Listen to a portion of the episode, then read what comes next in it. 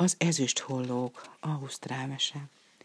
Valamikor réges-régen, még annál is régebben, hollórai érkezett Ausztráliába egy nagy viharral. A madarak elcsigázva telepettek le a legmagasabb fák ágaira, és amikor kipihenték magukat, fészket raktak. A vidék lakói nem örültek a jövevényeknek, a többi madár irigykedett rájuk, mert a hollók ezüstszínű tollai úgy ragyogtak, akár a csillagok az égen.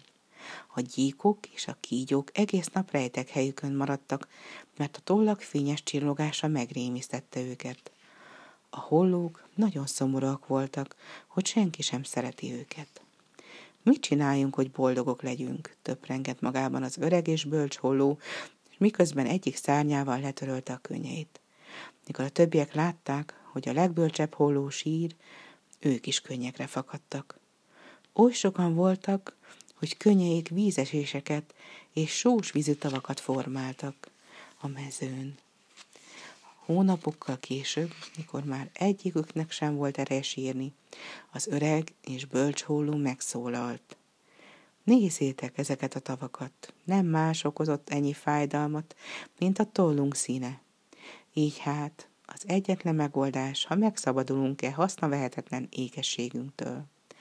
Az itt lakók valamennyien sötét színűek. Olyanoknak kell lennünk, mint ők, akkor majd elfogadnak bennünket. A hollók szányra keltek, hogy fekete földet keressenek, amelyel befesthetnék a tollazatokat. Hágók, erdők, folyómedrek felett repültek, de hiába nem találtak festéknek való anyagot.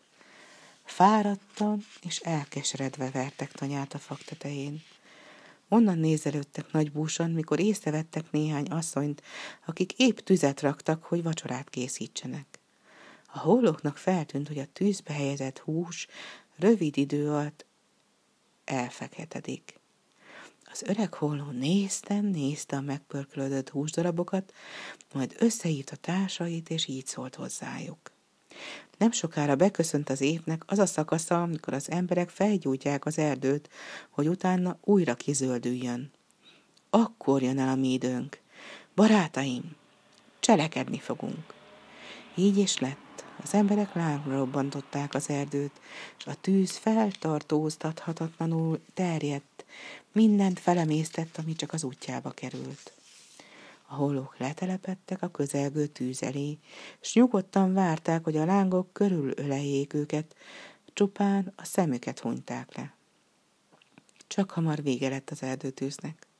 A hollók kinyitották a szemüket, s látták, hogy a testük csupa korom. Szép, ezüstös tollaiknak pedig nyoma sincs többé. Hogyan fogunk tollak nélkül repülni? Akadékoskodtak a legfiatalabbak. Vissza fognak nőni a tollaink, válaszolt az öreg holló, és meglátjátok, büszkék leszünk majd magunkra.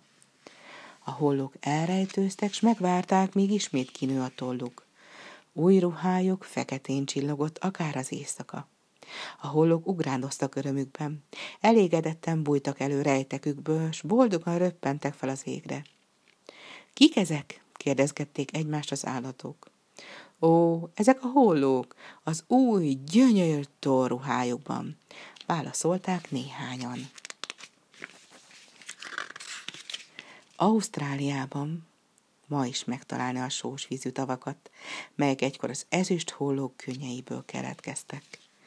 A fekete hollók már nem csapatokban vonulnak. Magányosan élnek és tartózkodnak a többi állattól, akikkel azóta Azóta sem sikerült barátságot kötniük.